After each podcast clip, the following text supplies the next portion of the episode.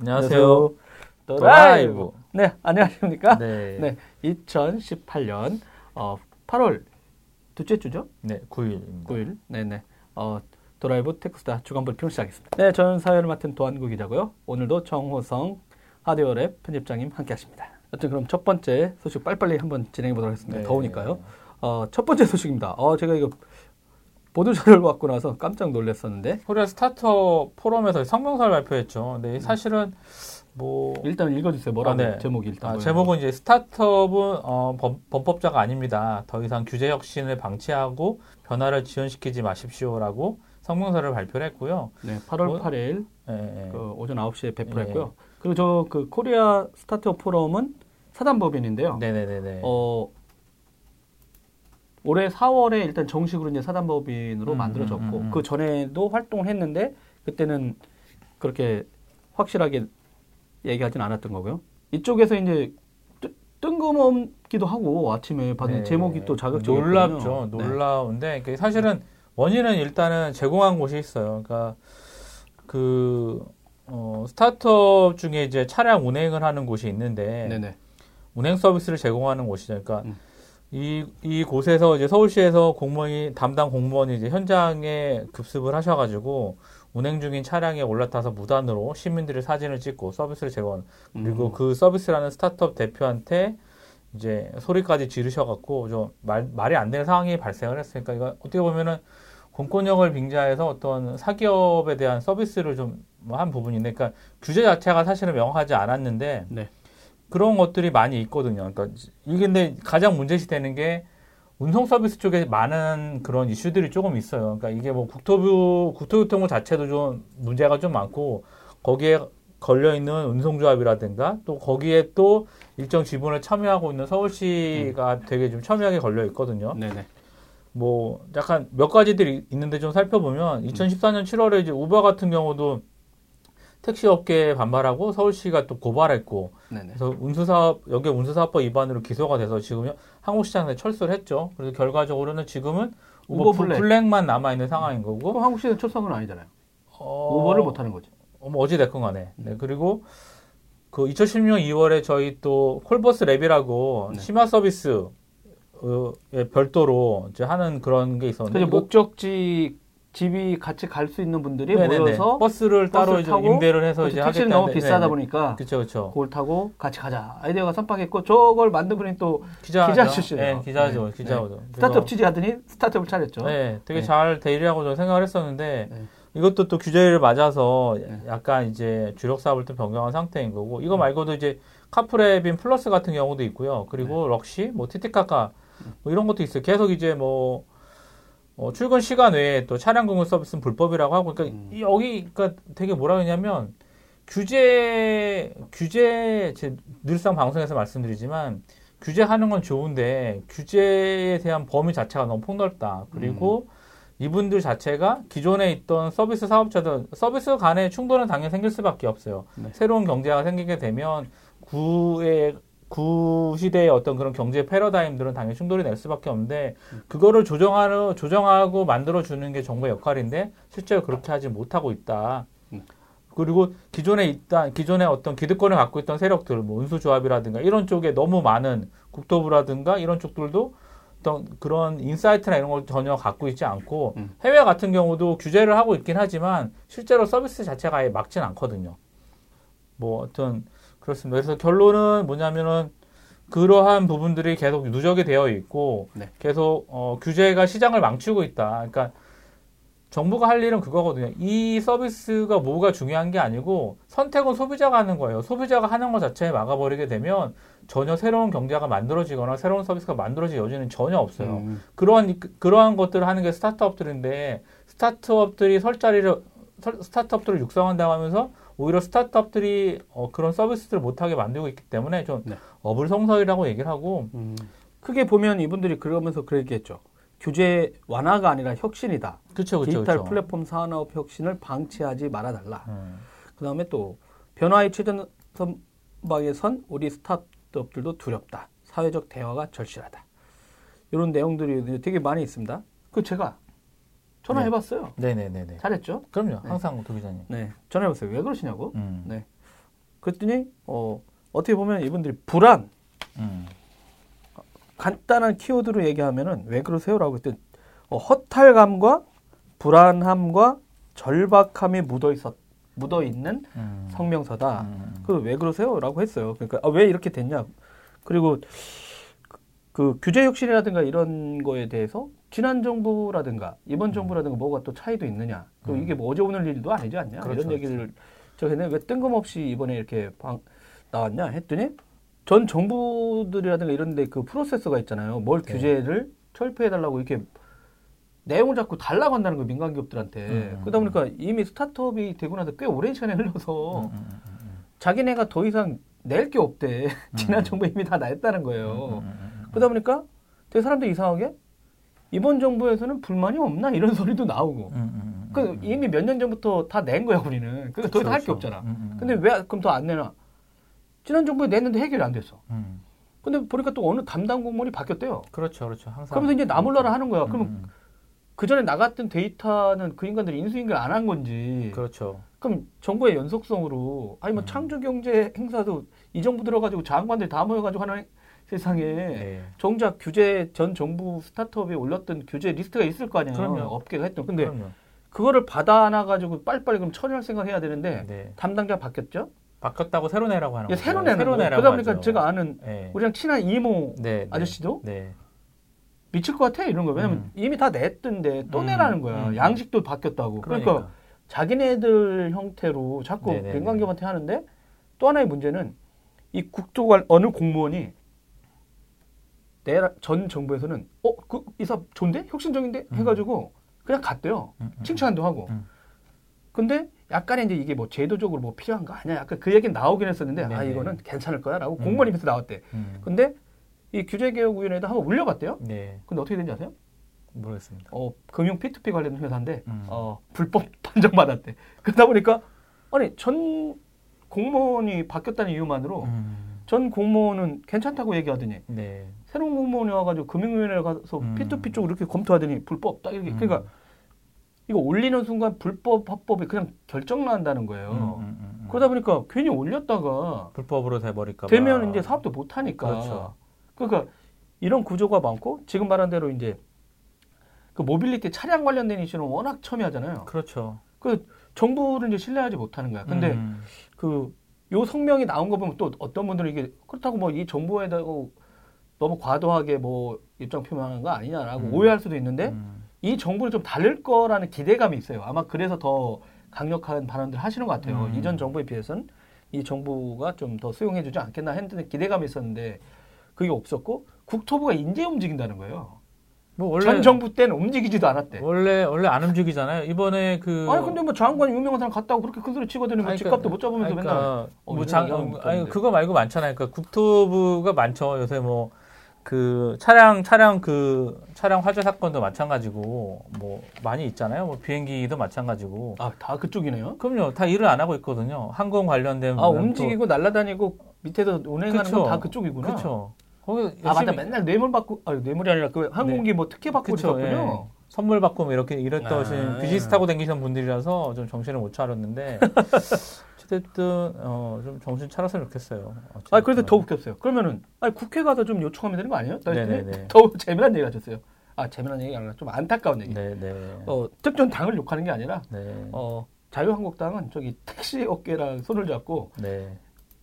어, 강력하게 이렇게 저, 막 이 스타트업에 대해서 뭐라고 했대. 그분을 자한당은 품에 안은 거야. 음. 이 정부가 뭐 하려고 하는 거에 반대하는 분들 있잖아요. 네, 네. 그러다 보니까 거기 가봐야 이미 자유한국당이 이 스타트업의 목소리를 들을 생각이 없는 스타일의 행동을 한번 하신 거예요. 음. 원래 그랬죠. 택시업계 아. 이익을 대변한 행, 아, 그렇죠. 원래 그런 기, 걸한번 기반이 하셨대. 그거잖아요. 그 국회로도 갈 수도 없고. 그렇죠. 그러니까 청와대에서는 그 이 상황을 체크해가지고 그러니까 스타트업을 엄청 지원한다고 얘기를 하고 있거든요. 음. 또 아는 분들도 이것저것에서 가신 분들도 많고. 근데 이거를 전혀 해결하지 않을 뿐더러 주무부처가 서로 막 다르다고 나몰라라 하는 거야. 그러니까 전화기 돌리게 하는 거죠, 또. 아니 그러니까 그걸 차라리 진짜 청와대나 어디서 확실히 규제를 풀라고 하면 한 곳에 해가지고 걔네들이 관료들이 여기 와서 해결해야지 그렇죠. 민간 사업자들이 여기 가서 국토부 거 해결하고 어디 가서 환경부과 해, 해결하고 어디 가서 이렇게 하라고 하고 자기는 앉아 있는 거거든요. 그렇죠.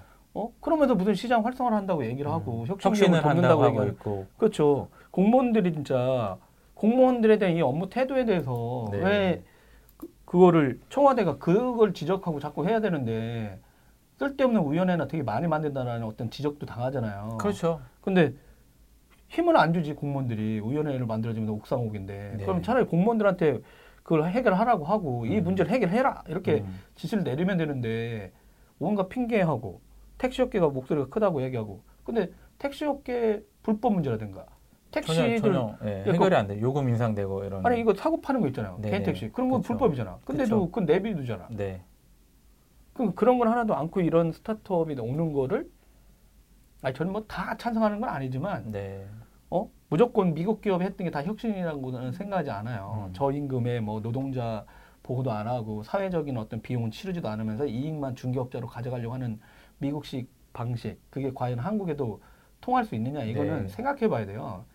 혁신이냐 아니냐를 떠나가지고 기존의 정책들을 하는 걸 보면 제가 뭐 누차 말씀드렸지만 최종 선택은 소비자가 하는 거니까 소비자가 단톡법도 마찬가지고 소비자가 즐거우면 돼요. 그게 방법상의 문제 됐든 소비자가 즐거우면 비용이 줄어들게 되고 소비자가 편하게 되면 서비스가 어. 혁신이 되는데 기존의 것들을 계속 뭐 택시 요금 인상이 된다고 해서 뭐 불법이라든가 이런 부분 여전히 마찬가지로 과태료 처분만 하고 있는 상황인 거고 뭐 우버든 뭐 콜퍼스든 사용자들이 편하게 이용을 하게 되면 거기에 대한 어떤 서비스 혁신들이 일어나는 건데 기존의 것들을 안 하게 되면 기존에 있던 서비스들도 혁신이나 개선이 되지 않는다라는 거죠. 그렇죠. 그 카카오 택시 같은 경우도 그게 얘- 얘기했거든요. 그러니까 콜 수가 너무 과하게 많아요. 10배 이상이. 그렇죠. 그때 운영되는 택시에 아, 비해서. 그쵸, 그러면 그쵸. 아니 누구는 집에 가야 되는데 음. 어차피 별로 호출해도 안 오시잖아요. 네. 그러면 그걸 갖다가? 개인이 차량을 보유한 사람들을 차라리 등록을 해가지고 네. 할 수 있게, 쓸수 있게 하면, 하면, 훨씬 더 낫죠. 그러니까 그걸 테스트 해볼 수는 있잖아요. 그럼요. 그럼 어느 정도까지 열 거냐. 네. 그러면 택시 업계가 기본적으로 하고 있는 어떤 안전 기준이라든가 네. 근무 환경이라든가 이런 거를 커버하면서 음. 근데 정작 소비자들은 못 가. 음, 아니 왜냐하면 서울 경기 쪽이 집중돼 있으니까요. 그렇죠. 근데 그 문제는 일단 안 된다. 택시 업계가 음. 반발해서. 근데 그럼 사람들은 호출도 안 오는데 어떻게 가라는 거야? 음, 걸어가라는 얘기인지. 그렇지 뭐 이런 문제를 해결하려고 네. 심야버스도 나오고 콜버스도 나오고 뭐 이런 거잖아요. 건데. 그러면 어 네. 좋은 아이디어다 이렇게 네. 하면서 하고 그러면 운수 사업자가 아니잖아라고 이제 계속 얘기를 하잖아요. 음, 그러면 음. 당신들 그동안 그런 사업자가 있던 사람들조차도 이런 서비스 안 했었잖아요. 그렇죠. 어? 그럼 오히려 되게 웃겨. 그러면 이런 아이디어가 있는 회사를 사든가 자기네가. 근데 그 업체들은 사지도 않아. 네. 들어오진 못하게 하고. 음, 그러면 궁극적으로 말씀하신 대로 국민들이 원하는 그 편익은 전혀 개선되지 않는 거죠. 그렇죠. 아, 비용만 그러니까- 들어가요. 비용만. 기존의 사업자들은 혁신 안 하고 네. 뭐 준공영제라고 계속 예산이 들어가는 상황인 거고 사용자 입장에서는 내가 내 돈을 내는데 내, 돈- 내가 내 돈을 내는데도 서비스를 받지 못하고 내가 더 가치를 뭐 더 돈을 더 내더라도 내가 원하는 지점에 빨리 가고 싶은데 서비스 제공하지 않고 음. 그러니까 뭐, 뭐 돈을 더 내고 뭐 택시를 부른다든가 뭐 충분히 할 수 있는 거죠. 내가 내 시간이 중요한 사람한테는 내가 원하는 목적지에 빨리 가는 게 더 중요한데 잡히지 않는 코를 잡고 수백 개의 코를 코를 부르지만 택시 택시 기사는 잡히지도 않고 네. 그런 그런 것들은 세- 해결할 생각도 안 하면서 계속 사용 사업자들의 기존 사업자들의 이익만 추구한다고 하면 거기서 어떤 혁신이 일어날지는 좀 전 의문시 되네요. 그러니까 이게 계속 이제 택시 업계 이게 뭐 지자재 문제라든가 관이 세금을 갖고 자기네가 허가증을 갖고 계속 했던 문제거든요. 그렇죠. 그게 그렇죠, 이제 그렇죠.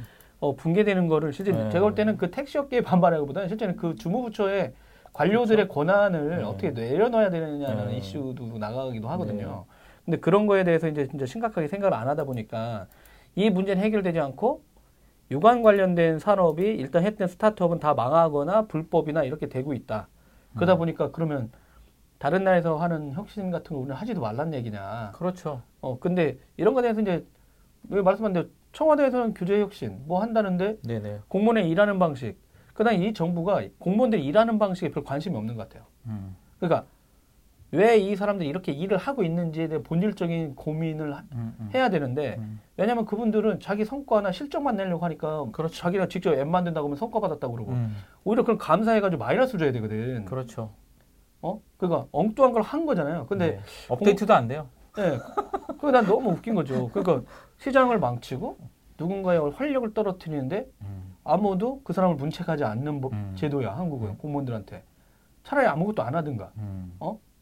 와가지고 시장을 망가뜨리고 있으니까 그분들도 할 얘기는 있다고 하겠지만 법이 다 음, 있다고 음, 그렇지만 음, 뭐 새로운 게 등장할 때마다 그런 절충하라고 나오는 거잖아요. 음. 네네.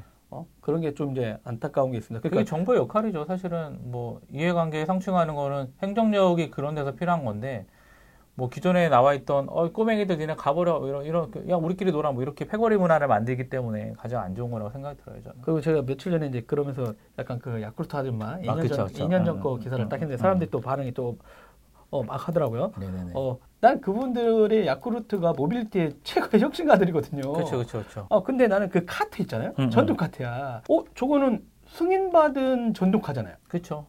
다른 거 이거 타려고 한 건 안 됐잖아. 네네네. 우리나라가 어디 음. 들어오지 마라, 자전거 네, 들여 네. 나오지 마라 이러는데. 어, 왜 저 카트는 음, 보행하는데도 음, 그냥 가, 다 가고. 어, 왔다 갔다 하지? 근데 아무도 취재할 기자가 없는 음. 것 같아. 무슨 기준으로 야쿠르트의 그 카트는 전동 카트는 허용이 되고. 어, 허용이 어, 되고. 음, 음, 그 불법으로 막자는 게 아니라 근데 음. 너무 혁신적이거든요. 왜냐면 그분들이 맨날 이렇게 힘들게 밀고 다녔는데 음. 품목도 엄청 많아. 예. 어, 그 많이 커져갖고 좋대요. 예. 물어봤거든요. 편하세 그랬더니, 어, 되게 편하대. 그렇죠. 이렇게 뚝 누르면 지가 이렇게 해가지고 천천히 음, 움직일 음, 수 있으니까. 그래서 어 엄청난 것들이 있었는데 아 그런 혁신 그니까 스타트업 기업들이 좀 그런 혁신도 좀 다뤄줬으면 좋겠어요 미디어들이. 그러니까 전. 그 mobility에 새로나게 등장한다는 사람들만의 과연 혁신이냐. 음, 물론 음. 스타트업 담당이니까 음, 음, 음. 그렇긴 하겠지만 요 이제 성명서 같은 거 나오면서도 이제 한 번 정도는 이제 기자들도 아 저는 뭐 이제 그런 것도 있어요. 그러니까 법이 있었을 때 이해관계자들이 이미 있는 곳에서 공유경제라는 이유만으로 미국에서 뜨는 이유만으로 한국에서 반드시 해야 된다라고 그냥 생각하는 사람들도 없잖아요. 있더라고요.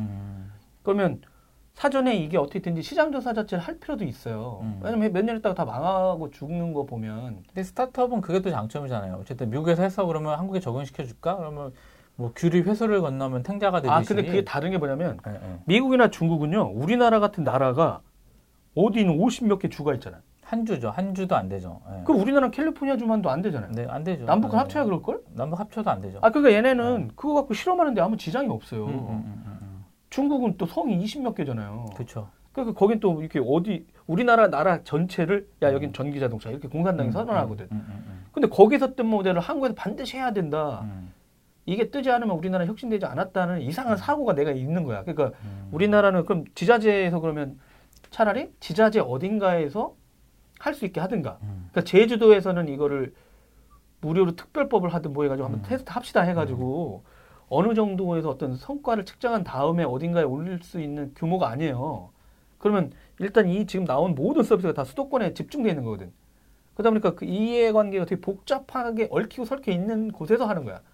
근데 이분들이 들어오면 누구는 자기는 월급이 줄어든다고 생각하는 거지. 그렇죠.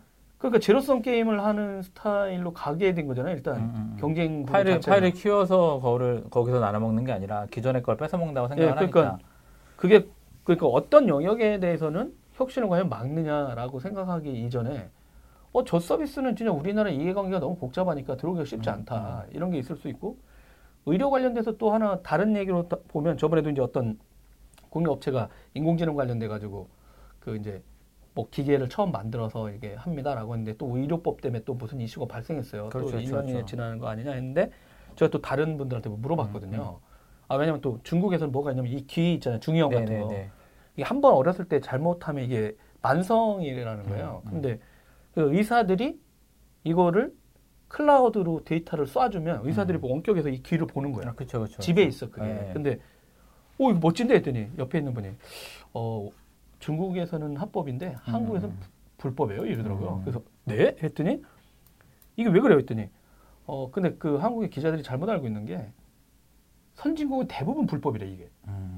그러니까 전통적인 옛날의 의료법의 근간을 갖고 있는 이 산업이라 그걸 다 드러내야 되나 봐요. 그렇죠, 그렇죠. 뿌리까지. 근데 네. 중국이나 다른 어느 나라들은 음. 아직 그게 안 만들어진 나라가 있대. 그렇죠. 초기에 법규- 그 규약이 안 들어와 있고. 네. 그러니까 그분들이 이제 새로 할수 있는 거야. 음, 음, 그러니까 그런 기준이나 전반적인 상황을 설명하지 않고 음, 음, 한국은 혁신을 막는다라고만 음, 음. 하는 것도 약간은 문제가 있다라고 했거든요. 네네. 근데 뭐 우연찮게 보면 이게 양비론적으로 보긴 하는 것 같은데 음, 너무 안타까워서 그런 거죠. 음. 어? 그러니까 이런 상황에 대해서 이제 해결책은 없을까? mobility에 관련된 거는 지금. 음, 왜냐면 뭐- 한강변 자전거 타는 거 있죠. 따릉이, 따릉이, 따릉이 말고요? 아니 그거 말고 그 킥보드하고 전동 그거 못 아, 들어오게 돼 있거든요. 그쵸. 근데 네, 누구는 못 그거 들어오게 들어갈 돼 수. 있어요라고 했는데 음. 저도 자전거 타고 한강 가면은 음. 이게 들어 있어요. 그런 거 자전거. 자전거 전용도로. 예, 예. 네. 아니, 그- 그러다 보니까 이제 그걸 열어줘야 활성화되는 거 아니냐 이런 것도 있잖아요. 음. 길 가면서 킥보드인데 전동 킥보드야. 네. 그걸 열어줄 거냐 이거지. 음. 보행 사고가 날 때 어떻게 할 거냐부터 해가지고. 그러니까 그걸 하기 위해서는 일단 모든 사람들이 거기 들어온 사람들은 보험에 가입을 해야 돼요. 저는 그렇게 생각을 해요. 왜냐면은 요새 삼성생명한테 돈 받았나요? 아니 아니 생명사가 왜 삼성생명밖에 없어요. 저 삼성 싫어. 1등이니까. 아 싫어요. 저 1등 싫어요. 2등이 좋아요. 네. 아 우미영 부사장 들어오셨어요. 안녕하세요. 아 미디어가의 김주환 하이. 예. 어쨌든 그 많은 규제 사항들이 있는데 뭐 뭐 지금 아마 규제 그 하는 부분들이 뭐 정부에도 있잖아요. 뭐 그래서 그리고 여러 가지 뭐 4차 산업 혁명위원회라든가 혁명위원회? 4차 산업 혁명 좀 이상하네요. 갑자기 상봉하고 시대로 간 것 같은데 어찌됐든 거긴 뭐 하는 게 있나요? 그러니까요. 대통령 직속 4차 산업혁명위원회 어, 어찌됐든 위상을 뭐. 낮추고 나서 공무원들이 권한을 안 줬죠. 그러니까 어. 거기는 약간 자문기구처럼 돼버리니까 개무시하는 거야 공무원들이. 그렇죠. 아 자기들이 할 수 있는데 그걸 또 옥상으로 위원회 만드니까. 음, 자꾸 이게 그 이런 걸 해결할 때 어 웃긴 게 뭐냐면 자꾸 위원회를 만들어요. 차라리 공무원들한테 제대로 해서 이거 해라고 하면 할 거예요. 근데 자꾸 외부 전문가를 놓고 어느 집단을 다 해. 근데 이름도 자기가 다 하거든요. 밑에 실무팀은. 그러니까 공무원들이 딴지 놓는 거예요. 위원회 좀 그만 목, 만드세요. 목리군요. 목리지 배째라, 당연히. 배째라 뭐 이런 거군요. 아니 우리나라 공무원들이 얼마나 어 멋진 분들인데 그러니까 위원회가 위원회라고 자꾸 이제 문제를 이렇게 객관화 시켜야 된다라고 아. 자꾸 이 정부가 생각하고 있는 거예요. 지난 10년의 음, 어떤 음. 문제들이 당연히 적배가 있을 거니까요. 음, 근데 공무원들 입장에서 보면 아니 그거를 공무원 스스로한테도 좀 음, 기회를 좀 주고 일은 우리가 하는데 꼭그 음. 위원회를 그렇게 만들어서 할 거냐. 그러다 보니까 위원회를 만들었는데 1년 딱 지나보세요. 성과 없잖아요. 네. 그거 하지 않아도 돼요. 자꾸 그 음. 위원, 그 특정한 영역에서의 위원회가 필요하겠죠. 객관적으로 음, 음. 너무 적폐가 심해가지고 그렇죠. 덜어내야 되는 데 있는데 음. 그렇지 않은 영역에까지 아니 4차 산업혁명은 저 할 때부터 반대했잖아요. 그렇죠. 무슨 위원장이 게임하던 사람이야. 음. 어? 지금 정신 나간 거 아니야? 이렇게 그렇죠. 했는데 우리 말은 안 됐잖아요. 뭐 네. 우리, 우리 방송은 안 보니까. 네, 네. 우리 방송만 봤으면 지금 지지 엄청 받을 거야. 그럼요. 맨날 저기 뭐 버스 아니 국세청 시스템 말이야 연말정산 그렇죠. 시스템 뭐 철도 시스템 이런 거나 저기 HTML5에 클라우드 기반으로 바꿔봐 어 그럼 SI 시장 살아나지 엔지니어들 열심히 나고지 그렇죠. 클라우드 업체들도 국내 업체들도 그럼요. 열심히 또 여기. 이제 막- 어 마이크로소프트부터 시작해가지고 이제 뭐 네이버 NBP 뭐 KT라든가 네. 그러면 이게 민간 영역에서 그 대민 서비스를 다 바꾼다고 하면 우리나라 이거 바꿀 게 엄청 많거든요 그렇죠. 그러면 알아서 시장을 이렇게 창출해 주는 거잖아요 자기네가 그렇죠. 새로 시장을 만드는 거죠. 왜 자꾸 시장에 공급자를 많게 하는 정책을 해 음. 그러면 다 망하지. 공급자가 많아지면. 그러니까 아예 그냥 방관을 할 거면 그냥 자유롭게 경쟁을 해라. 자유롭게 경쟁을 하고 그러니까 그 경쟁은 결국 서비스 경쟁이잖아요. 네. 서비스 경쟁을 해서 서비스가 좋아야지만 살아남는 거잖아요. 시장에서는 결국 네. 그 선택은 일반 사용자들이 갖고 있는 건데 사용자들의 선택권을 제한시켜 놓고 뭐 공급 새로운 서비스가 들어오는 거를 활성화한다? 좀 말이 안 되는 거죠. 음. 예. 그리고만 아니 이제 혁명 요분들이 이제 성명서 발표한 그 위기감이나 이런 거 좀 냉정히 좀 받아들였으면 하는 건 당연히 있습니다. 근데 또 하나 다른 얘기를 하자면 저는 그 얘기도 해요. 모바일 혁명이 2008년부터 시작했다고 쳐요. 그렇죠. 아이폰에. 10년, 10년, 10년이 지났어요. 음. 그럼 스타트업 나올 거 다 나왔습니다, 여러분. 그러니까 음. 스타트업 업계도 어, 사기 치는 걸 수 있어요. 뭐냐면 음. 더 이상의 혁신이 있겠어요? 음. 그 중에 지난 10년에 피 터지는 경쟁을 통해서 상위에 된 회사들이 있어요. 배달의 민족 같은 두 번째 배달의 민족이 나올 것 같아요. 음. 쉽지 않죠. 저 여, 여, 여쭤볼게요, 그러면. 예. 뭐 직방이라든가 음. 또 야놀자라든가 음. 뭐 이런 여러 서비스들 중에 그렇게 피 터지게 경쟁해가지고 음. 배달앱도 네네. 뭐가 있죠? 배민 말고 또 하나. 있는데. 아. 요기요 같은. 네. 그러니까 이미 두 개 정도로 지금은 상위로 음. 뭉쳐졌어. 네네. 그, 그 기업들의 싸움이 시작된 거죠. 음. 음. 그 대부분의 영역이 제가 볼 땐 그렇다고 보는 거예요. 음, 음. 근데 그건 당연한 시- 흐름이라고 봐요. 왜냐면 네이버도 포탈 경쟁하면서 음. 음. 2000년도부터 시작하다가 2000 몇 년에 닷컴 붕괴가 되면서 망할 회사 망하고 상존할 사람은 생존하면서 그때 약 옥석이 약간 가려졌거든요. 그렇죠. 8회선 8회, 네. 망할회선 8회. 막고 막 음. 진짜 뭐 한 게임도 인수하고 뭐 하면서 막 생존을 했잖아요. 네네. 그러면서 건강한 회사도 생긴 거고 자연스럽게 시장도 정리됐어요. 그렇죠. 그게 이제 어떤 회사는 운이 좋아서 살았다는 게 아니라 실제 그렇게 절박하게 치열하게 한 결과죠. 그렇죠. 어. 근데 우리나라 같은 경우는 이 고용 이슈가 너무 크다 보니까 음. 이 정부에서도 그 기존에 진행했던 스타트업 정책은 기존은 음. 유지는 하고 있어요. 음. 그리고 지원금이 더 많아졌어요. 네네. 그러니까 근데 생각 저는 그 생각해 보라는 거야. 어 지원금은 되게 많아졌는데 새로운 스타트업으로 혁신적으로 나올 수 있는 애들 아이디어는 다 끝났어. 네네. 근데 거기서 뭔 혁신이 나올 수 있어요? 그냥 돈 뿌리는 거지. 음, 음, 음. 그러면 냉정하게 이 정부는 그 고용 이슈를 너무 전면에 들고 나오다 보니까 음. 어느 영역에서는 고조 구조조정이 필요한 시장이 있거든요 지금. 그렇죠. 그냥 연장시키는 거예요. 이 정부 끝날 때쯤 되면 생명, 제가 볼 때는 버블이 버블에 더 버블이 음. 끼일지도 몰라. 그러니까 되게 다양한 서비스들이 통합되고 뭐하고 했던 활력들 그리고 스타트업 업계에서도 어느 영역에 들어갈 거냐 말 거냐 장기적인 레이스가 들어갈 수 있느냐 말 거냐 음. 그런 것도 좀 볼 필요가 있어요. 해외 비즈니스 베껴서 한국에서 한다고 해가지고 꼭 혁신이라고만 볼 수는 없다는 거야. 그또 그 얘기도 있었어요. 며칠 전에도 요거에 대해서 제가 중견기업에서 일했던 분들하고 얘기를 했는데 거기는 다 생존에 성공했던 분이에요. 이미 한 그리고 또 해외 수출도 하려고 하고 그렇죠. 오히려 그런 쪽에 지원해 주잖아요. 그럼 좋은 음. 일자리도 만들어져요. 그렇죠. 양질의 일자리가 오히려 예, 그러니까 스타트업은 반드시 지원해야 된다. 오케이. 근데 뭐 앞으로 2년, 3년 있지만 이미 자리를 잡은 기업들한테도 대기업 산하에 있지 않은 되게 수많은 알짜 기업들이 많이 있거든요. 근데 이분들이 그 신입 사원들을 잘 뽑을 수 있도록 그리고 기존에 있는 그분들의 월급을 좀 올려줄 수 있는 거 있잖아요. 대기업하고 격차가 좀 크다고 하니까. 그렇죠. 그럼 어떻게 하면 중견 중소기업의 직원들의 월급 자체를 올려줄 수 있느냐 이렇게 해가지고 오히려 집중이 스타트업은 해, 뿌려봐야 현실적으로 말씀드릴게요 스타트업 98%씩 망하잖아요 네. 망하는데 돈 쓰는 거 아니야 난그 생각하는 거야 이미 살아있는 곳에 좋은 일자리 더 늘려주면 되잖아요 음, 음, 음. 언제 살아날지 모르는 곳에 그걸 하지 말라는 게 아니라 스타트업은 어차피 망하게 돼 있어요 그럼 망하면 이 사람들 어디 가 기존에 있던 회사에 들어가든가 새로 창업하든가. 그러니까요 하죠. 기존에 이제 허리를 튼튼하게 해야 되는데 우리는 지금 위에 크죠 밑에 키워 음. 허리 너무 얇아. 그럼 쓰러진데 똑 부러진다니까 사람. 미들 미들이 좋아하죠 미들이. 네, 그 저는 미들 이미 있는 기업들이 음. 직원들을 많이 뽑을 수 있도록 음, 오히려 그쪽에 집중하다 보면 그 사람들이 튼튼해지고 음, 그리고 이 사람들 혁신을 그분들이 더 해야 돼요. 왜냐하면 음. 글로벌하게 나가고 싶고 음, 그런 음. 말랑말랑 아이디어 있는 오히려 젊은 인재들도 거기 가서 혁신을 한다는 소리도 더 많이 그렇죠. 나오고 그러니까 스타트업만이 국가를 혁신할 수 있거나 일자리를 창출한다는 어떤 환상에서 좀 벗어났으면 음, 음, 좋겠어요. 어? 그리고 젊은이들이 좋은 일자리를 가지려면 이미 자리에서 잘 자리 잡은 기업들한테 그들을 더 될 수 있게 인센티브를 더 많이 주고 음. 그래야 저희가 이제 이 정부가 원했던 일자리 문제도 해결할 수 있다고 봐요. 왜냐하면 소프트웨어 기업들도 지금 다 해외 수출하려고 되게 고민 많이 해요. 그렇죠. 거기에다 집중해주면 돼요. 연구 자금도 그쪽에다 집중해주고 음, 음, 이미 있는 곳에다가 해주고 사람 뽑아달라. 음, 음. 어, 우리가 지원해줄 테니까 연구원들 몇번 뽑을 때마다 지원할게. 이렇게 하면서 이제 계속 그쪽에 했으면 좋겠습니다. 허리가 똑 부러졌네 이기삼 아저씨. 네. 너무 흥분했네요. 예, 김혜영 기자는 이러고 있는데요. 글쎄 이런 이런 표정 같은데 글쎄 이러고 있습니다. 아 왜 그래? 그쪽 영역에 중소기업들 많이 있잖아. 음. 중소기업한테 도와야지. 뭔 스타트업이야? 스타트업이 어, 뱀이는 하나 성공해. 전체 중에 배미는 그냥 이제 엄청 성공했어요? 아, 그러니까 엄청 성공했는데 그런 기업들은 그냥 냅둬야죠 이제.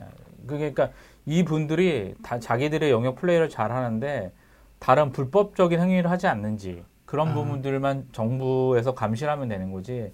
왜냐면 누가 조그만 플레이가 들어서 나, 나 이것만 하고 있는데 어, 우리 시장 들어오네 확 죽여버려 이런 불법적인 음. 거를 못하게 막는 게 정부가 네. 하는 역할이니까 그런 쪽에 좀 집중을 했으면 좋겠습니다. 알겠습니다. 제가 좀 흥분했네요. 어, 네. 뭐 알아서 서현석 PD가 어, 팟캐스트는 잘라주겠죠. 요새 안- 통 요새 통으로 올리더라고요. 네. 잘 어, 아시죠? 두 번째 뉴스입니다. 두 번째. 어, 요거 되게 재미난 뉴스가 나왔습니다. 네. 이게 글로벌 뉴스였는데 네네. 네. 테슬라 얘기예요. 테슬라가 테슬라. 상장을 폐지합니까? 어 이제 앨런 머스크가 이제 자기 본인들 트위터에다 트윗을 많이 하잖아요. 그래서 앨런 머스크가 이제 트위터에다 am considering taking Tesla private at 뭐 420달러 하고서 funding secured 이렇게 써놨어요. 그래갖고 그게 무슨 뜻이에요, 저게? 이게 이제 뭐 돈 준비됐다. 그리고 420달러에 매수. private 기업으로 가기 위한 네네네. 그래서 어. 비상장사로 만든 결론은 뭐 비상장기업? 테, 슬라를 비상장사로 만드는 방안을 생각 중이다. 음. 그리고 그 가장 중요한 건 돈인데 돈을 확보됐다. 이렇게 딱 날렸어요. 그래서 이것 때문에 주가가 그냥 어우 그냥 한 10% 이상 올라와 버렸어요. 테슬라 주가가. 그러니까 이게 아, 요지는 뭐냐면 테슬라 이제 그때 당시 요 하기 전에 주가는 340달러대였는데 네.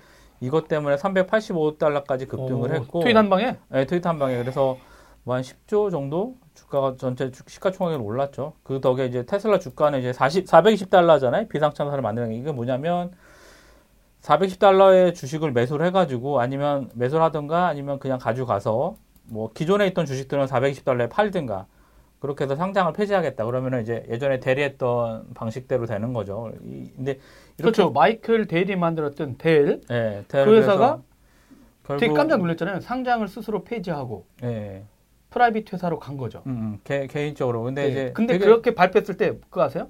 어떻게 해요? 그 사모펀드가 예, 예. 때는 이때 하면서 들어오는 거야. 그쵸, 그쵸, 그쵸. 상장 폐기 직전에 예, 예, 예. 계속 돈 더 받으려고. 음, 어? 그러니까 이제 어 이거 상장 폐지하는데도 비용이 꽤 들어간다면서. 그럼요. 주식을 예. 다 정리도 예, 해야 되고. 하니까. 근데 그 델 같은 경우는 사실은 좀 약간 정리가 됐었어야 되는 부분이 있잖아요. 뭐 EMC 인수라든가 기타 여러 가지 자회사들이 있고 이러면서. 근데 그 전략은 지금 입장에서 보면은 되게 잘했다. 왜냐하면 회사 자체의 내부 어떤 라인업이라든가 이런 부분 잘했던 평가가 있는 거고. 네. 테슬라 같은 경우도 이제 어 이제 어 자동차 기업이긴 하 자동차 기업이죠. 기업이긴 하지만 혁신 기업이에요. 그러니까 약간 네. IT 쪽에 좀 가까운 기업이기도 하고 자율주행 때문에.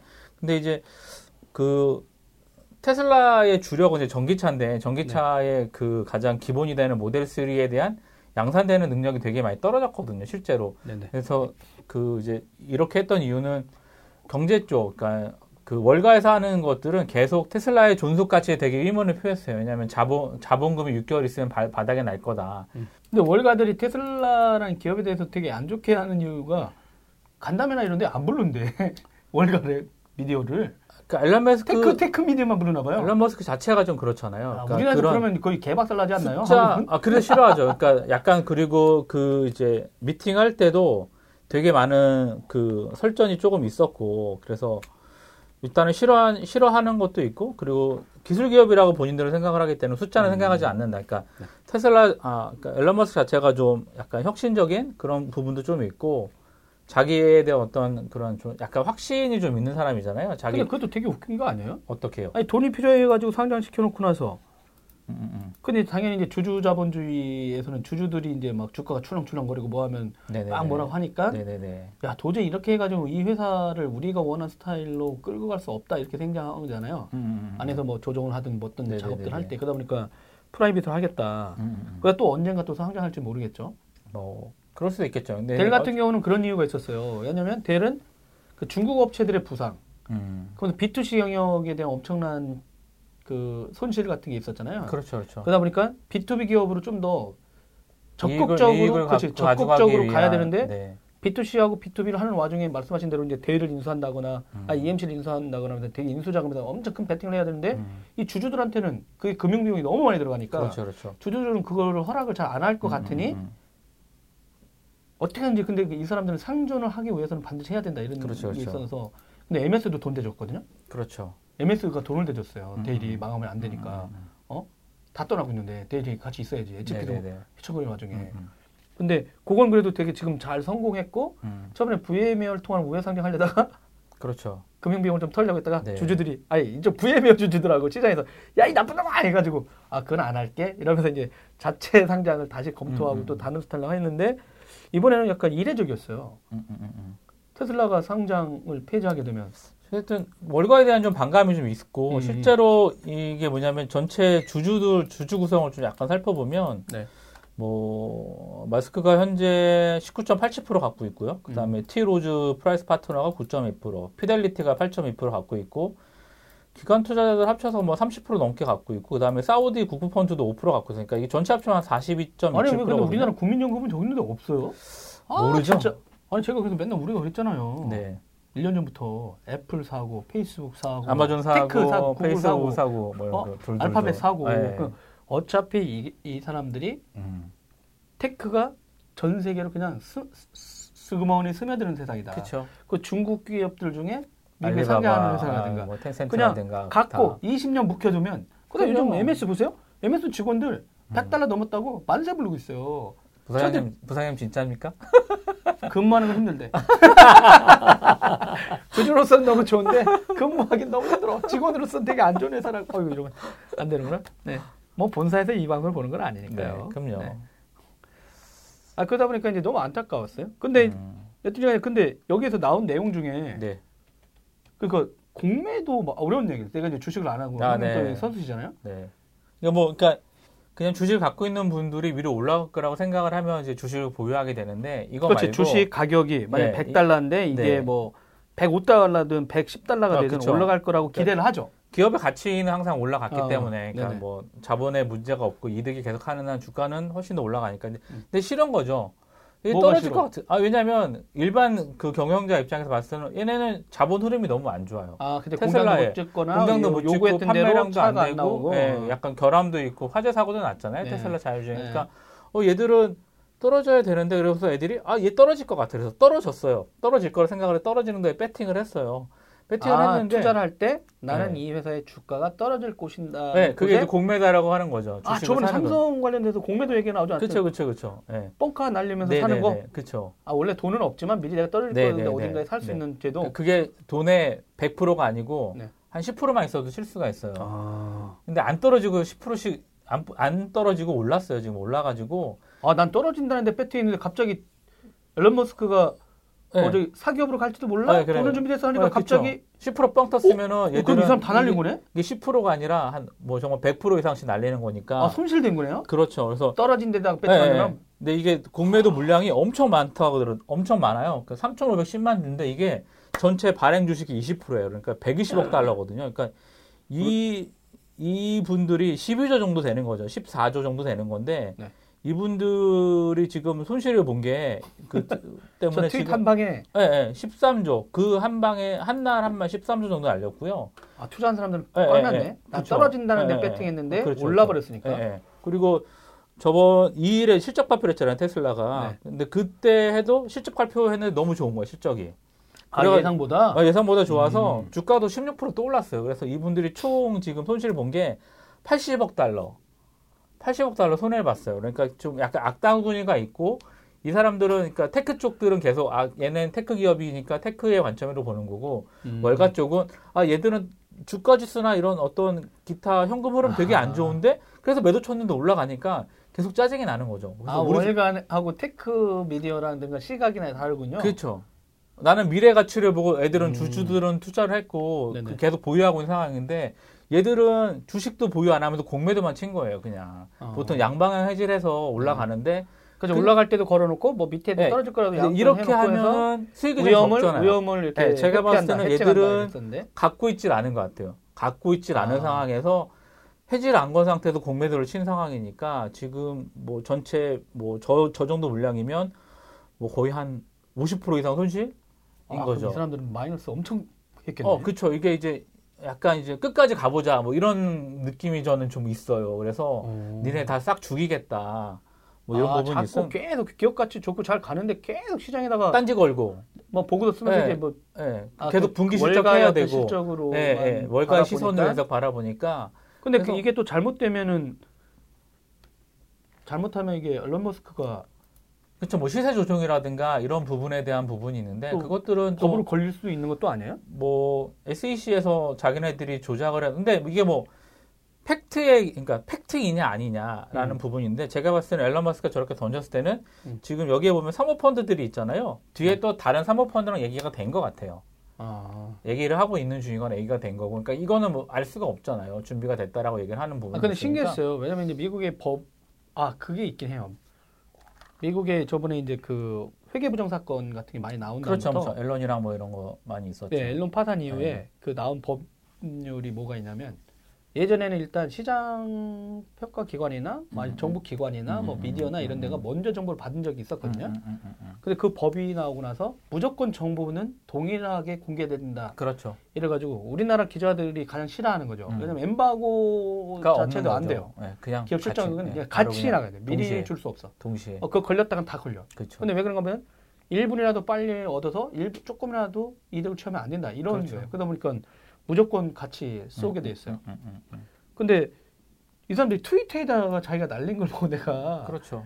그러니까 아 이 법이 있으니까 그냥 올려도 동일하게 그럼요. 트위터를 본 모든 공시, 사람한테는 공시한 본 것처럼. 되니까요. 어, 공시, 그- 그렇죠, 공시한 그렇지. 것처럼 돼버리니까. 어 그래서 아마 그 법이 있어서 이- 그 문제는 피해가긴 했을 거예요. 음, 근데 음, 음, 그거 보니까 신기한 거죠. 음, 우리가 음. private 했다. 우리가 증권시장에서 그 얘기해봐. 음. 난리 난리 나죠. 예. 저 새끼 뭐야? 저거 위, 위반한 거 아니야? 막 이러면서 네. 이제 할 텐데 어, 미국엔 지금 그게 없나? 근데 네. 아마 조사 들어갈지도 모른다는 얘기 나오잖아요. 근데 뭐 조사해봐야 그러니까 제가 봤을 때 별거 없을 것 같아요. 조사해봐야 음. 뭐그 정도 충분히 머스크가 감안을 안 하고 했을 사람 같지 근데 않고. 보시기에는 이 사람이 그렇다 쳐요. 예, 예, 예.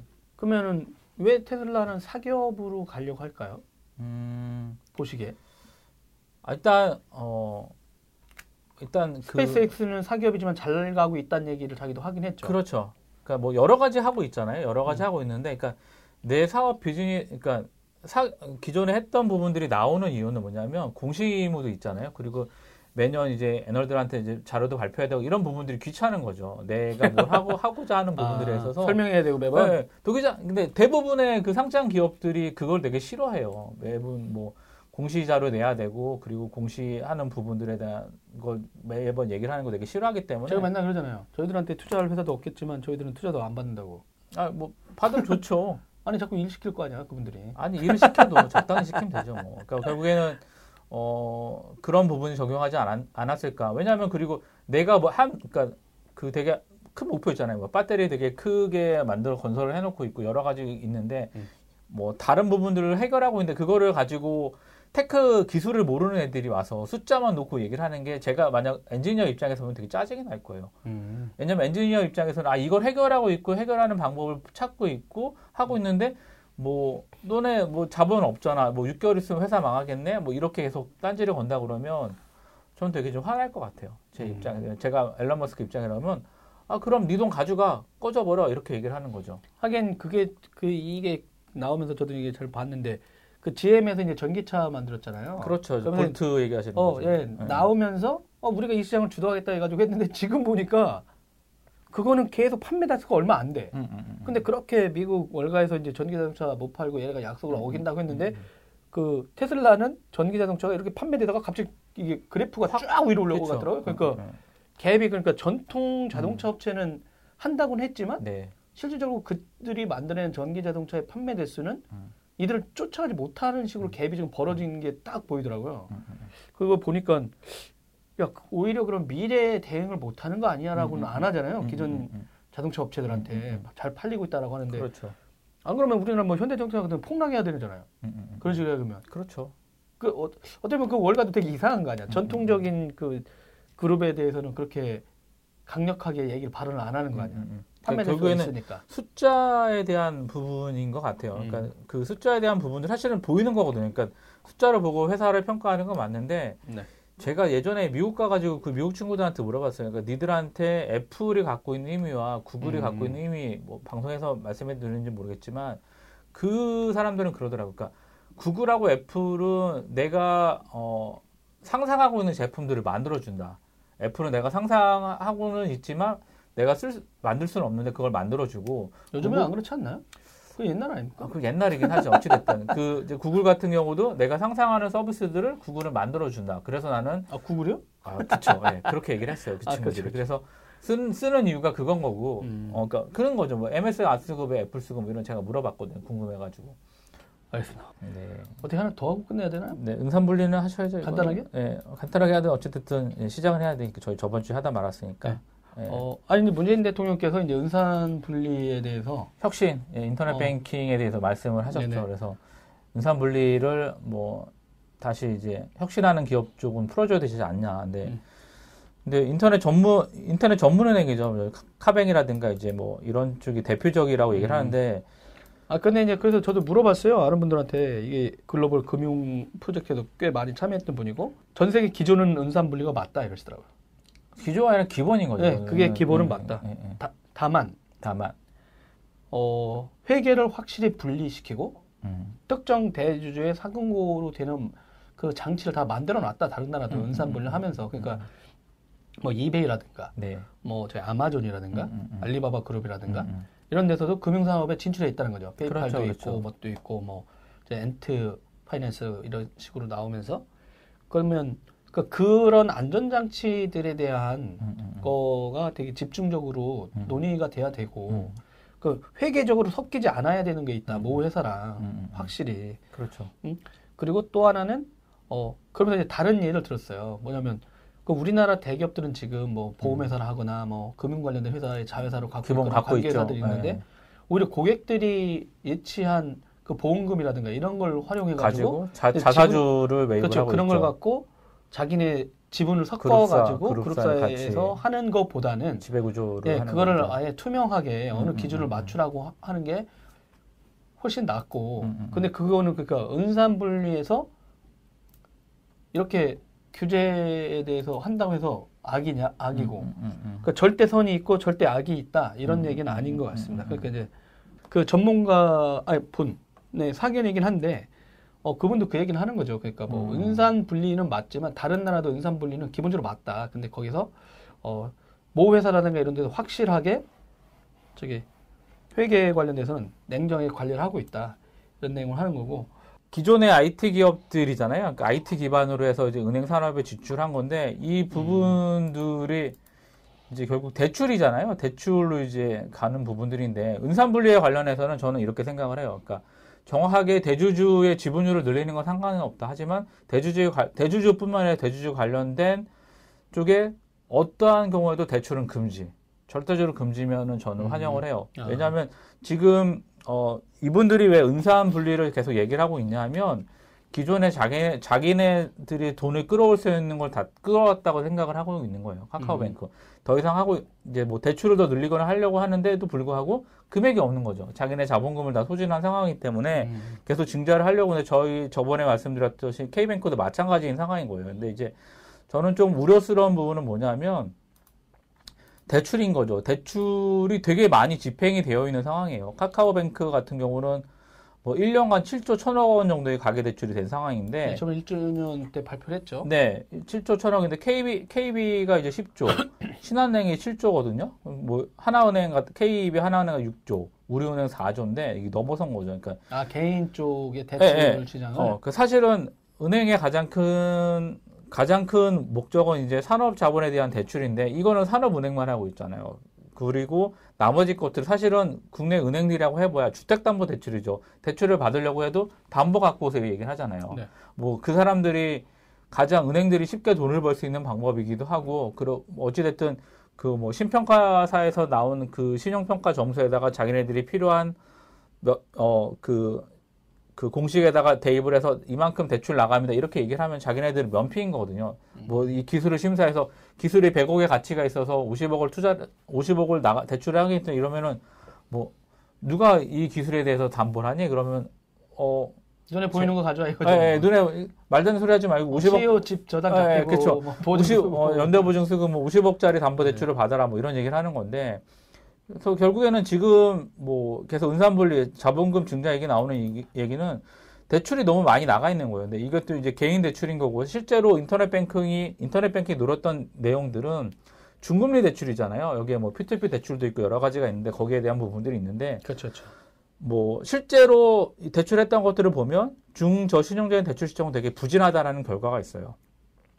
실제로 음. 저금리를 내세워서 오- 오히려 고신용자들에 대한 대출이 늘어났다. 음. 실제로 필요한 중금리 대출이 이 필요한 분들한테 간 게 아니고 고신용자들한테 저금리 대출을 하다 보니까 기존에 은행에 있던 분들이 이쪽으로 넘어갔던 상황인 거고. 그 원래 제2 금융권들이 많이 올라왔잖아요. 또. 그렇죠, 그렇죠. 넘어갔던 상황이죠. 실제로 뭐 카카오뱅크 같은 경우도 신용 4등급 이하 중저신용자 대출 비중이 금액 기준으로 21%밖에 안 돼요.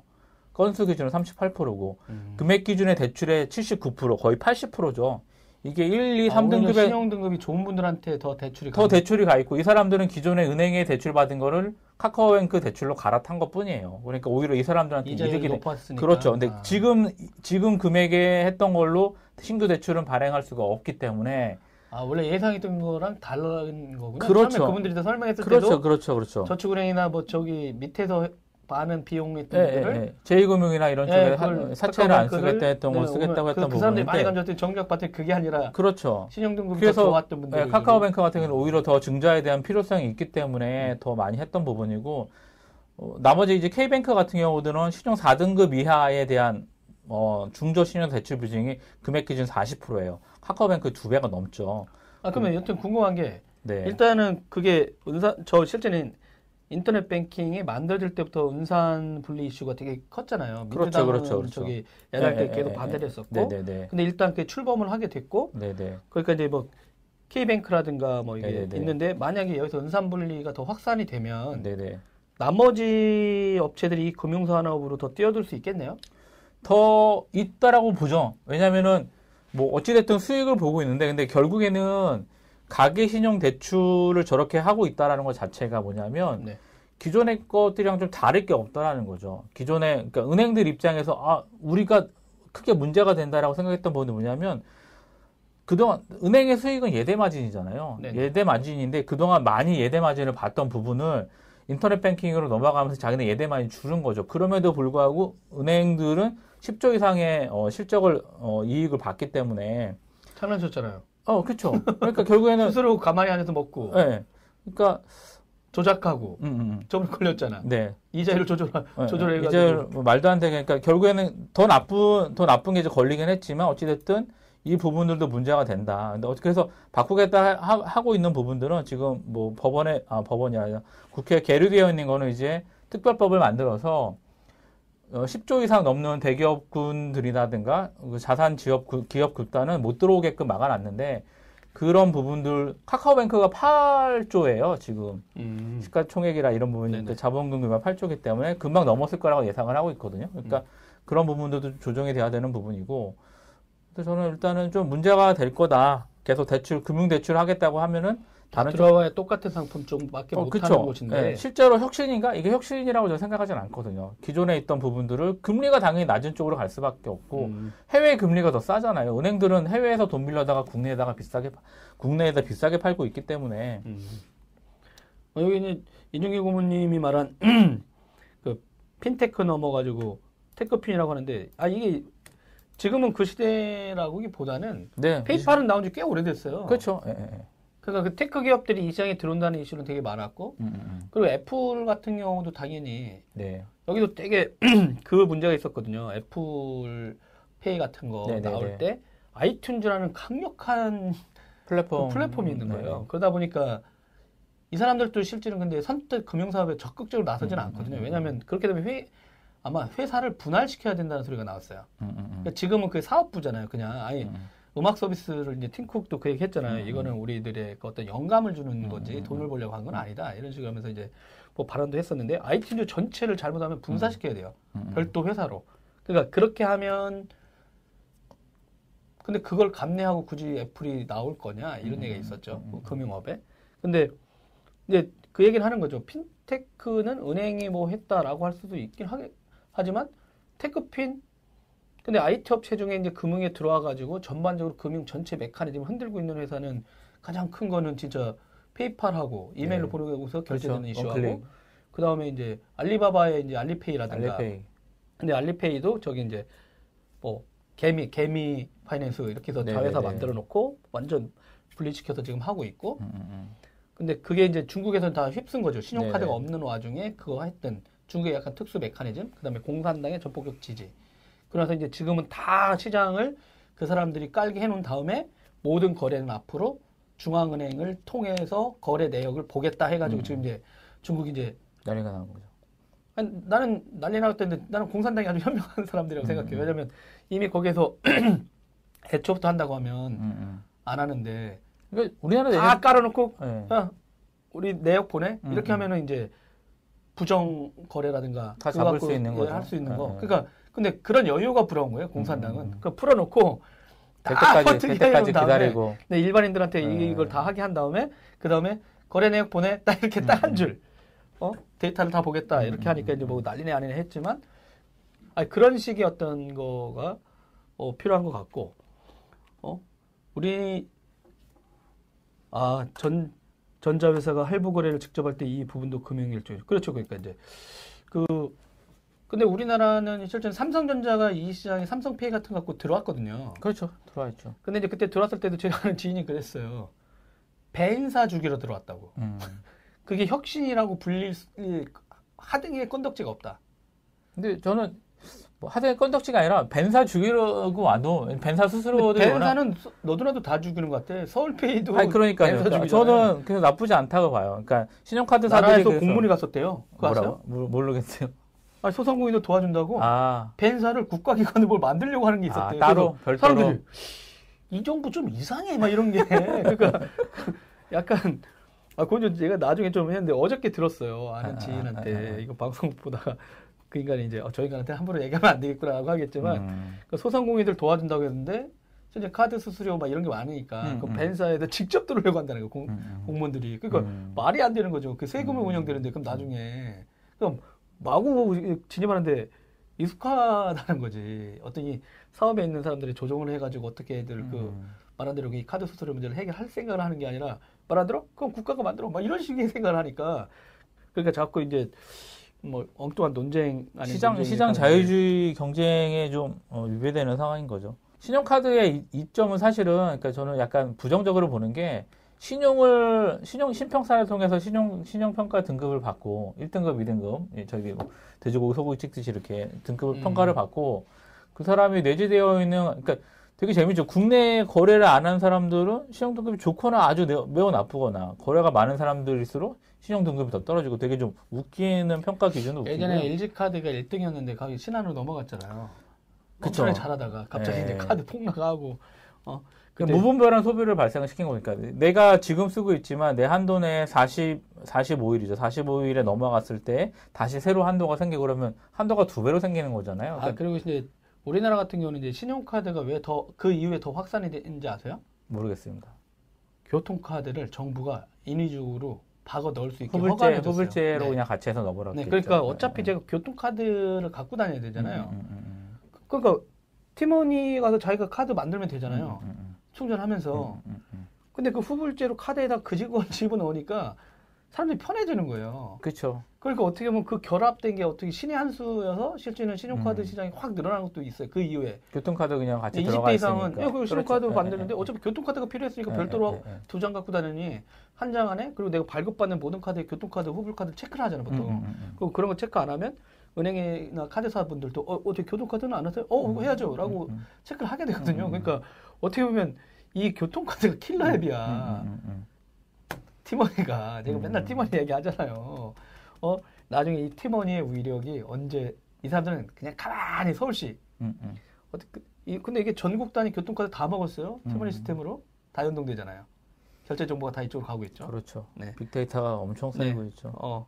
근데 여튼지간에 어 근데 이제 은산불이라든가 이런 건 완하냐 아니냐란 아 저도 이제 이게 잘 모르겠어요. 근데 이제 음. 제가 아는 지인은 그 은산불이 완화는 악, 은산분리 고수는 선이라고 정의할 수 있느냐 과연 음, 음, 음. 그러니까 어느 기준을 만들어 놓고 그러니까 음. 지금의 재벌들이 사금고처럼 이미 쓰고 있다 금융 자회사나 보험회사 생명사를 통해서 그렇죠. 근데 거기에 내는 돈은 지네 돈이 아니고 국민들이 낸 돈이다 그러면 그렇죠. 그걸 제도적으로 정비를 해라 그렇죠 이게 국민들한테 돌려줄 거면 아니 보험료니까 돌려줘야 그렇죠? 되잖아요 네, 네.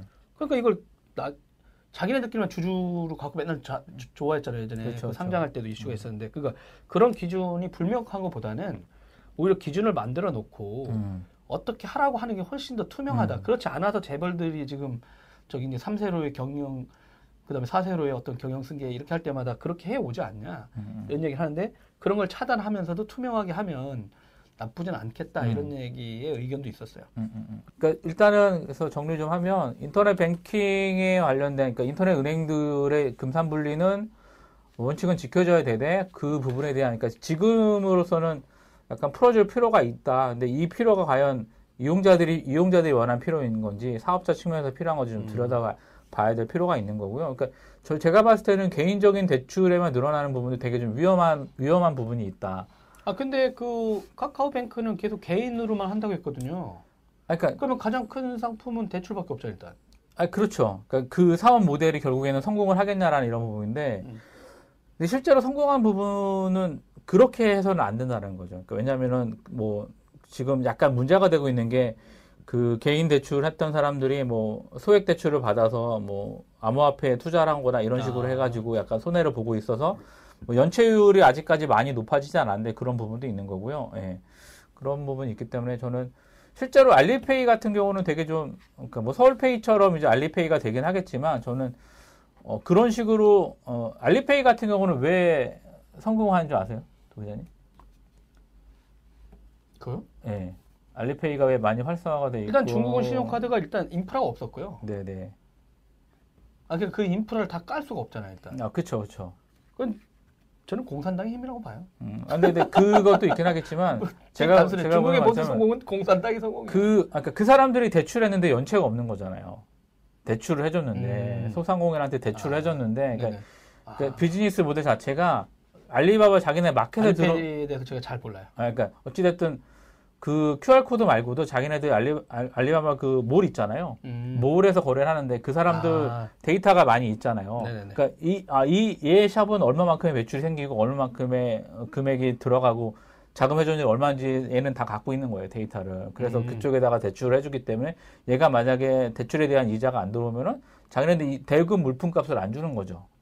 어, 그렇게 가능한가요? 아, 가능한 거죠. 자기네 같이 연계가 되는 거예요. 그 알리페이에서 같이 알리페이로 결제를 하니까. 알리페이 금액에 같이 디파짓을 하고 이런 부분이 있기 때문에 음. 그래서 그게 성공할 수 있었던 요인이라고 저는 보고 그럼 있고요. 우리나라도 전자상거래 업체들이 이 시장에 다시 들어올 수도 있겠네요. 그렇죠. 그래서 지금 약간 화두가 되고 있는 게 어 그 인터파크, 인터파크하고 그다음에 SKT, 네이버 아. 이렇게 네이버 같은 경우도 네이버 페이 있잖아요. 네. 그것도 사실은 자기네들 자기네들이 해서 네이버 마켓에 이렇게 하고 여러 가지 쓸 수 있는 용도도 있고 음. 뭐 다른 그 자기네 네이버 마켓으로 결제하는 거 네이버 페이로 들어갔기 때문에 음. 그리고 인터파크 같은 것도 그거예요. 자기네 몰에 있는 거래 금액이 되게 큰데 얘들한테 결제 대금 결제를 해주잖아요. 카드사 결제 같은 거 2주마다 해주고 있는데 그 부분에서 발생하는 수수료 카드사 안 주고 우리가 결제해서 우리가 들어가게 되면 없잖아요. VAN 이용료 안 줘도 되고 자기네들은 그 수수료 금액이 되게 많이 떨어질 수가 있기 때문에 음. 훨씬 더 메리트가 있다라고 보는 거죠. 근데 저는 저기 이베이 코리아가 하는 건 반대. 이베이 코리아 그렇죠. 이베이 코리아 미국 회사잖아요. 어 그렇죠. 전체 지분이 상장 네, 폐지시켰고. 그렇죠, 그렇죠. 자기 애들만 돈 벌잖아. 음 그렇다고 해서 네이버 페이로 쓸 수도 없고 어, 네이버 페이 짱이죠. 아니요. 네이버 나 안 좋아해? 아 어찌됐든 네이버 네이버는 페이 안 좋아하지만 네이버 페이는 화이팅이군요. 어찌됐든 서울 페이도 좋고 그 중간에 저는 거간꾼들이 좀 많이 사라지면 뭐 싸게 물건을 공급하는 것도 좋지만 거간꾼들이 많이 사라지면 그러니까 저는 그거예요. 원칙은 최종 소비자가 좋으면 좋은 거죠. 중간에 음. 그러니까 최종 소비자한테 야 너는 이만큼 하니까 이거 이걸 받아 이게 아니고 중간에 있는 거간꾼들이 좀 사라지거나 자기네들이 영업을 줄이면 좀 날씬해지면 돼요. 좀 여- 투투처럼 이렇게 배 안 나오셔도 되고 도기자처럼 이렇게 좀 약간 날씬해도 되니까 어 저는 그랬으면 좋겠어요. 그래서 저는 서울페이나 기타 다른 페이들이 나오면 적극적으로 사용을 할 거고 신용카드 사용을 좀 많이 줄이겠습니다. 신용카드 서비스들은 아마 되게 많이 전폭적으로 줄 거라고 생각을 하고 있어요. 그래서 많이 이용을 하면 좋을 것 같습니다. 그죠. 우리나라는 진짜 외상이 나오면 소도 잡아먹는다고 그냥 신용카드가 실제 외상비 땡겨 쓰는 거잖아요. 그렇죠. 미래를 담보로 현실에 쓰는 건데 미래 월급이 나왔다가 이제 실- 로그인 로그가 되는 상황이지 뭐. 예, 그러니까 조금 예, 장기적으로 할 때 좀 필요한 부분이 있는 것 같아요. 그래서 음. 페이들이 나오면 어 저는 그 사실은 뭐 저희 많이 쓰고 있잖아요. 뭐 카카오 페이도 있고 여러 가지 페이도 있는데 뭐 어찌됐든 최대한적으로 이용자들한테 도움이 되는 그런 서비스가 있으면 많이 이용하려고 하고 있어요. 아마 이제 그 말씀하신 대로 뭐 핀테크에서 뭐 테크핀 이런 데 과연 인터넷 서비스에 친숙했던 사람들이 금융산업에 들어왔을 때 어떤 혁신들이 일어날 건지 네. 아마 그래서 이제 그런 내용들도 잠깐 나올 음. 것 같고 어, 그 사람들은 진짜 호시탐탐 하고 있죠. 그냥 거래 컨텐츠 거래라든가 그렇죠. 뭐 이런 거 할 때마다 거기에서 돌아다니는 돈이 네, 있긴 네, 있었는데 네. 그거 이제 다른 쪽이랑 계속 연계하다 음, 보니까 음. 수수료 말씀하신 대로 나가고 근데 그걸 직접 자기가 금융업을 하게 되면 네. 그래서 이제 카카오도 그래서 카카오페이하고 네. 그 연동되는 거라든가 음. 이러면서 자꾸 카카오뱅크하고 카카오페이의 결합들 음, 음, 음. 이런 내용들이 나오니까 좀 더 이제 조금씩 조금씩 더 커지지 않냐 이런 음, 얘기가 음, 있는 것 음, 같고 음, 음. 일단 이분들의 대상은 B2C고 네. 그러면 우리나라 기업들은 뭐 B2C 시장에 대해 되게 다양한 회사들이 나올 수도 있으니까요. 그렇죠. 근데 이제 온라인 쇼핑몰 매출 규모가 되게 크기 때문에 그러니까 사실은 온라인 매출에 대한 카드사 매출이 되게 크거든요. 음. 실제로 엄청 크기 때문에 어, 어느 한 회사에서 독점을 할 수는 없긴 하겠지만 그쪽에서 어뭐 왜냐면은 그럼 다- 자기네 또 카드 하나씩 만드는 거 아닙니까? 어 실제로 들어가 있죠. 뭐, 뭐 여러 가지 회- 카드 회사들도 들어가 있고 뭐 거기에 무슨 뭐 이제 다 각종 페이 회사들이 들어가 있는데 조금 방식이 좀 바뀌게 되면 그러니까 최대한 서비스가 적게 들어가고 있는 곳들이 한다 그러면 벤사라든가 이런 쪽들은 정말 영업이익이라든가 되게 많이 줄어가지 않을까 싶어요. 아, 분명히 그렇게 되면 그 액티브엑스의 공인인증서가 깔리는 스타일로 결제되는데 그게 다 사라지겠네. 그렇죠.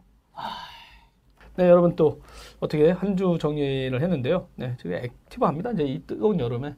어. 네, 여러분 화이팅. 다음 주 조상들한테 만세 한번 같이 부르고 네. 어, 16일 날 만나요. 안녕. 잘 뵙겠습니다. 감사합니다. 도라이브 테크 수다는 저녁이 있는 삶을 위한 dandy한 화상회의 서비스 구름이 행복창업지원센터 SK서울 캠퍼스와 함께합니다. 후원 문의는 테크수다 페이스북 메신저로 연락 주십시오.